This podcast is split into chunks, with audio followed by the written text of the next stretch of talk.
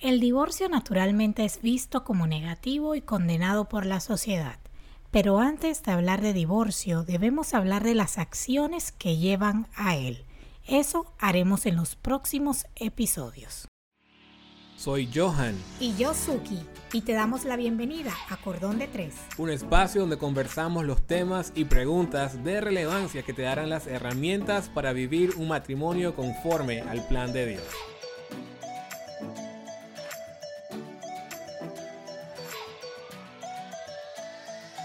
¿Qué tal amigos y amigas? Bienvenidos a otro episodio de Cordón de Tres. Como siempre es un placer saludarlos junto a mi hermosa esposa Suki. Yo quiero que tú sepas que tu voz me tiene impresionada hoy. Ah, me ha encantado. Solo hoy. Hoy es que hoy está como como a otro a otro nivel. Ah, siempre me encanta, pero la verdad que hoy hoy es un halago para ti. muchas gracias, muchas gracias. Ya me puse Pero amigos, bienvenidos a otro episodio de Cordón de Tres. Estamos contentos de poder compartir con ustedes hoy. Tenemos un tema diferente. Y es diferente porque hoy lo que queremos hacer es hacer como un preámbulo para una serie de episodios que vamos a estar compartiendo con ustedes. De hecho, van a ser cinco episodios donde vamos a estar hablando de temas muy puntuales, todos relacionados a lo que vamos a estar explicando en los próximos minutos. Sin embargo, antes de hacer eso, queremos enviar un saludo especial.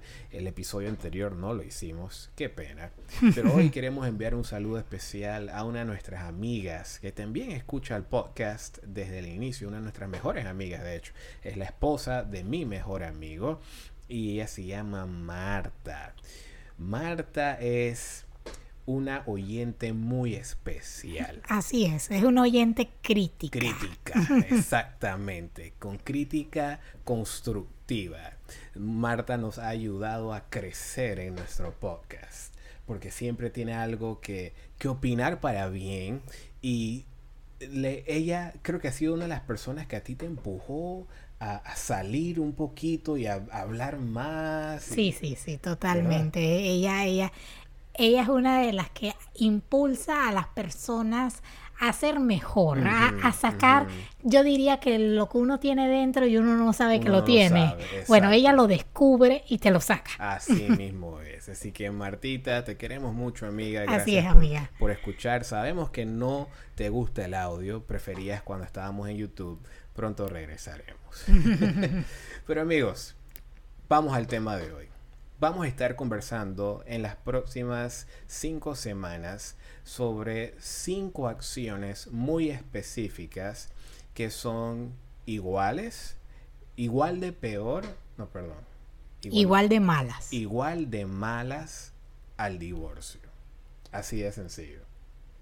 Suena un poco extraño pero realmente lo es así. Son cinco acciones que nosotros podemos pasar por alto, podemos pensar que realmente no son tan malas, que realmente si están sucediendo no, no deberíamos hacer el gran problema de ellas, que si están sucediendo no debemos prestar la atención, pero son cinco acciones o hábitos o comportamientos, como lo querramos ver, que hacen el mismo daño al matrimonio que decir simplemente me quiero divorciar.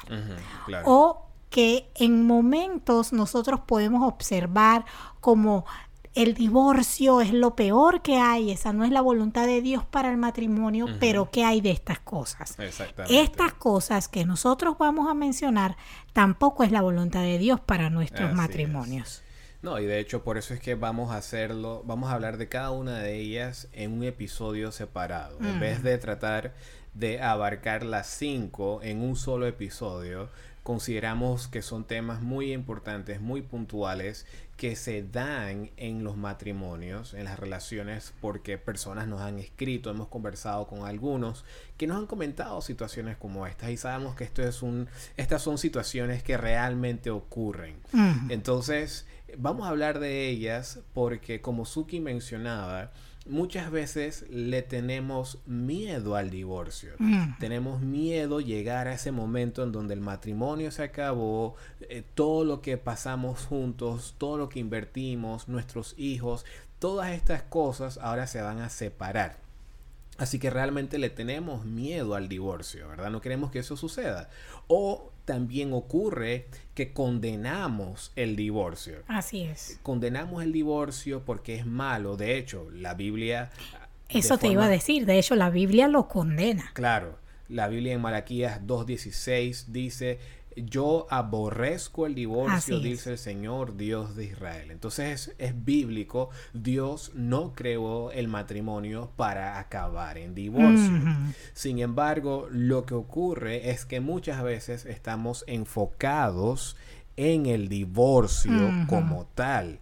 Y nos olvidamos de que para que se dé un divorcio hay acciones que llevan a ese divorcio. Entonces lo que queremos hacer es hablar de esas acciones que lo curioso de ellas es que parecen muy inocentes parece normal, todo el mundo lo hace o no veo nada de malo en esto, pero no nos damos cuenta de la de, lo- de lo que eso está generando en nuestra relación que puede llevar a que acabe en un divorcio.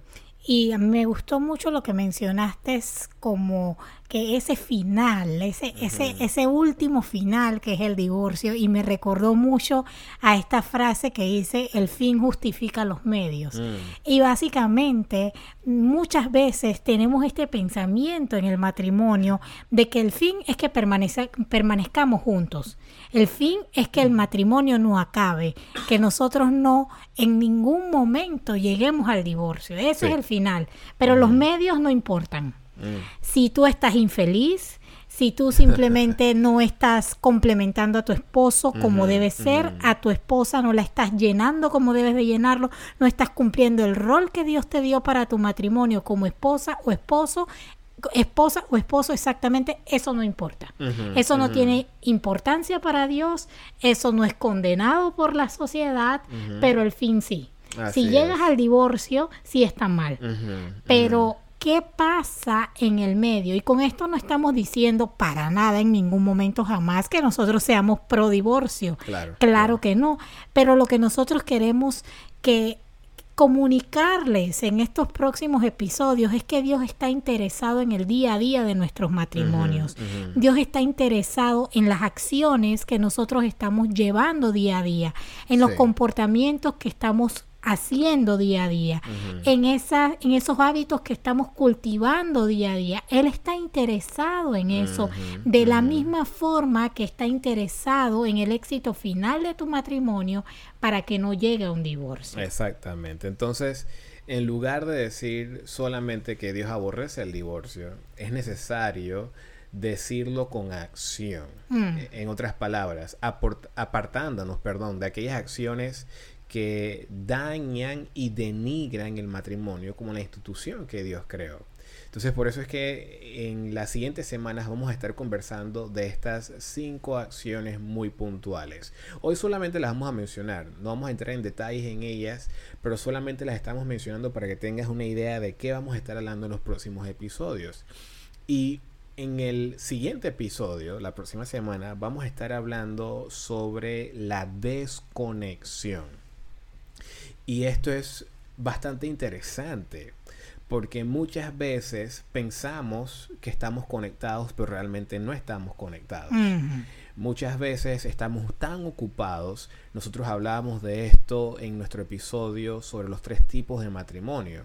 Somos un matrimonio hombro con hombro en el que estamos trabajando fuerte, tratando de sacar adelante a nuestros hijos, trabajando en un proyecto en conjunto, pero no nos estamos conectando y complementando como pareja. Tenemos intimidad sexual, eh, nos acostamos, salimos, pero no hay profundidad, no hay sustancia. Entonces eso empieza a generar desconexión. Porque cuando todas esas cosas se van, cuando los hijos se van, cuando el proyecto se acaba, cuando el proyecto fracasa. Crees, hay una desconexión o se revela la desconexión. Sí, yo creo que, tú perdona, creo que más bien se revela la desconexión, porque definitivamente que la desconexión es algo que, que viene calando en el matrimonio de mucho tiempo atrás. Y eso también lo vemos cuando una pareja acaba, cuando un matrimonio acaba, ay, pero ¿Cuándo acabó? ¿Cómo llegamos hasta aquí? Muchas veces las personas se preguntan, pero realmente es porque esta desconexión se ha estado dando desde mucho tiempo antes y no se le prestó atención. Y es por eso que nosotros lo estamos trayendo a la mesa, porque es importante hablarlo, es importante prestarle la atención debida para poder trabajar en eso, poder arreglar o poder tomar acción temprana en volver a esa conexión que es tan importante, tan vital para que el matrimonio siga adelante y no que cuando en un futuro se llegue tristemente a un desenlace que no es el indicado, que no es el apropiado, miremos hacia atrás y digamos esto cuando pasó. Ni siquiera me di cuenta cuando esto pasó. Exactamente. Entonces vamos a estar hablando de desconexión puede ser desde esta perspectiva, pero también puede ser desde una perspectiva en la que conscientemente estoy generando desconexión en mi relación. Así es. Estoy fastidiado, estoy cansada de ciertas cosas que se están desarrollando y he dejado de luchar y eso empieza a generar una brecha en la relación que genera desconexión. Lo segundo que vamos a estar hablando es... Tú disculpa, antes de que pases al, al, segundo tema que vamos a estar hablando, en la parte de desconexión también vamos a estar tocando como muchas veces, no sé si inocentemente o por un mal concepto, entendemos desconexión como dar espacio y creamos distancia voluntariamente pensando que simplemente estamos, estamos dando espacio a nuestra pareja. Así que eso también va a ser algo que vamos a tocar, como dar espacio y crear distancia no es lo mismo y en muchos casos se puede malentender y llevar a una desconexión. Así es, totalmente. Otro tema, el segundo tema va a ser sobre la intimidación. Básicamente un acto que intenta generar miedo en otra persona para que esa persona, en este caso mi pareja, haga lo que yo deseo. Y vamos a profundizar mucho más en formas en que eso se puede hacer de manera muy sutil eh, pero que hay un factor de miedo en la relación. Eh, y cómo eso posiblemente y tristemente lleva a otras cosas que generan desconexión y nos pueden llevar también al divorcio. Y que también definitivamente pues la intimidación muchas veces va muy acompañada de la manipulación, que es algo que nosotros también necesitamos conversar, necesitamos profundizar porque realmente puede dañar a la persona individualmente como individuo, aparte de dañar el matrimonio. El tercer tema que vamos a estar tocando es la pornografía. Oh, la pornografía, amigos, definitivamente crea barreras en todos los niveles de intimidad de nuestras relaciones. La pornografía es un acto que denigra a la persona denigra la institución del matrimonio y con todas las fantasías, todas las cosas que nosotros vamos a estar hablando que se generan durante la pornografía, definitivamente desconectan de la realidad de tu matrimonio, te hacen tener ideas que realmente muchas veces son tan profundas en tu mente que distorsionan la imagen que tienes de tu pareja, distorsionan la imagen de tu matrimonio y no te permiten crear esa conexión sana en todos los niveles de intimidad que requiere una relación. No, y definitivamente crea una desconfianza increíble en el matrimonio. Y lo decimos porque varias, muchas personas nos han escrito en privado nos han comentado que esta es una situación que tristemente ocurre en su hogar, aún dentro de hogares eh, cristianos, de parejas que asisten a la iglesia, eh, que profesan tener fe en Dios, esto se está desarrollando. Entonces, vamos a hablar definitivamente de esto porque es una problemática real. Eh, la cuarta cosa que vamos a estar hablando o mencionando, en inglés se le dice stonewalling, que es básicamente ignorar a mi pareja. Mm. En lugar de solo decir que el divorcio es malo, debemos admitir que el orgullo también lo es. Así es. Que darnos la vuelta y poner una barrera entre nuestro esposo y nosotros, eso va a crear separación que se puede convertir en un terreno fácil para otras acciones que llevarán a que la relación termine. Y lastimosamente muchas veces cuando estamos ignorando a nuestra pareja es precisamente a raíz del orgullo. Porque quiero tener la razón, porque quiero imponer mi punto, porque deseo que las cosas se hagan como yo dije, porque no quiero perder en la discusión. Y simplemente eso crea un entorno muy tenso, muy a veces combativo, que lleva a que se den otras acciones que lastimosamente también generan desconexión, me hacen empezar a veces a buscar intimidad, no necesariamente sexual, pero un poco de apego en otras relaciones o en otras actividades. Y finalmente, menospreciar Suki. Así es, esa actitud en cuanto a actitudes, acciones, palabras, en donde sutilmente muchas veces la, la pareja puede tender a, a, denigrar el valor de su pareja, a tener una actitud en la cual está diciendo a su pareja, tú no importas, tú tú realmente no eres apreciado, no eres apreciada aquí, tus ideas no valen, lo que estás proponiendo no es interesante, no lo voy a tomar en cuenta. Muchas veces no se dice con palabras, pero se dice con acciones, independientemente de que no te diga que tu idea no vale, pues no la tomo en cuenta. Independientemente de que no te lo diga, en esta casa nunca se ha hecho algo que tú hayas propuesto. Nunca hemos ido al lugar que tú propusiste, nunca hemos hecho ese viaje que tuvieras querido hacer. Entonces, de una forma u otra, muy sutil, podemos estar teniendo acciones y diciendo palabras que son hirientes y que van a crear separación en el matrimonio. Así es. Así que estas son esas cinco acciones que vamos a estar conversando en los próximos cinco episodios. Desconexión, intimidación, pornografía, ignorar a mi pareja y la actitud de menospreciar. Así que no te lo pierdas, va a ser una serie de cinco episodios muy interesantes. Vamos a ir bien profundo en cada uno de estos.